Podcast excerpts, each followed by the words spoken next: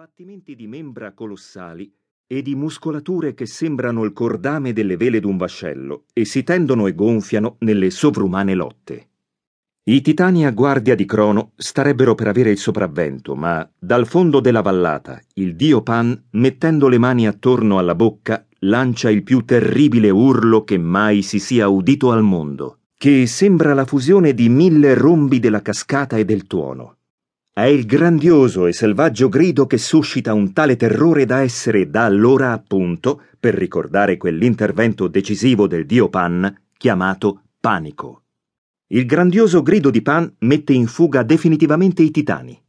Zeus, arrivando sulla vetta, scaglia contro Crono la sua prima folgore, che investe la grande figura del padre come d'un'immensa scarica elettrica e d'un altissimo fumo che per noi si configurerà necessariamente nell'aspetto sinistramente cupoliforme del fungo di fumo della bomba atomica. Poca cenere. I superstiti enormi pezzi del gran corpo carbonizzato del padre Crono, dopo lo scoppio della folgore, sono rimasti sulla vetta della montagna tra i piedi indifferenti di Zeus, che li sparge e getta a calci in giù dalla voragine rocciosa, facendo poi portare via dal vento la cenere che è rimasta del padre. Raccoglie sopra una cengia di roccia la pietra avvolta in fasce che Crono ha prima vomitato. La raccoglie sorridendo e la porta a passi lenti verso uno strano santuario di roccia, poco lontano. La unge tutta d'olio, la circonda di bioccoli di candida lana.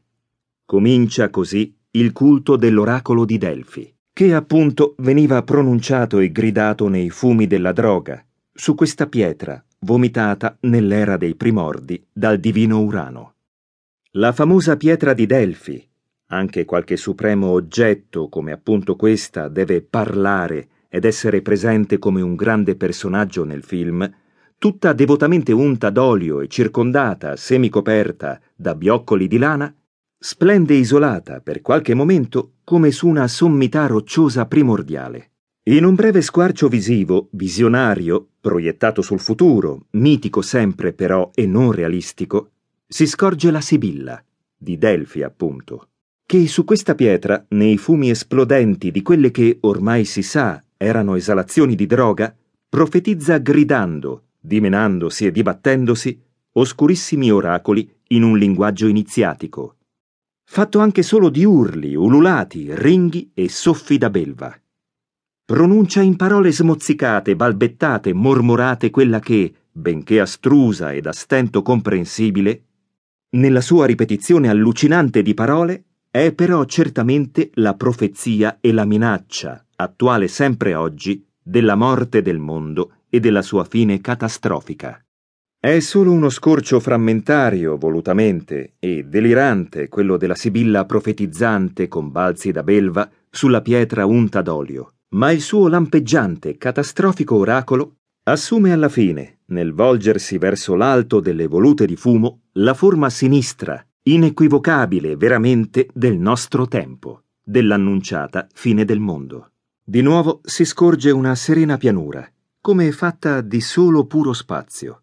Zeus ormai è il re degli dei e il suo aspetto è quello d'un possente eroe nudo, insegue voglioso la titanessa Meti, immensa e meravigliosa donna dai seni scossi come campane, che corre via nel leggero fruscio dell'erba e del vento. Le proporzioni immani di questi corpi soprannaturali e mitici possono essere date da semplici trucchi visivi alla Méliès o simili a quelli realizzati da Fellini in Boccaccio 70 quando, per una sproporzione commisurata di oggetti e figure umane, Anita Ekberg pareva gigantesca accanto al minuscolo De Filippo.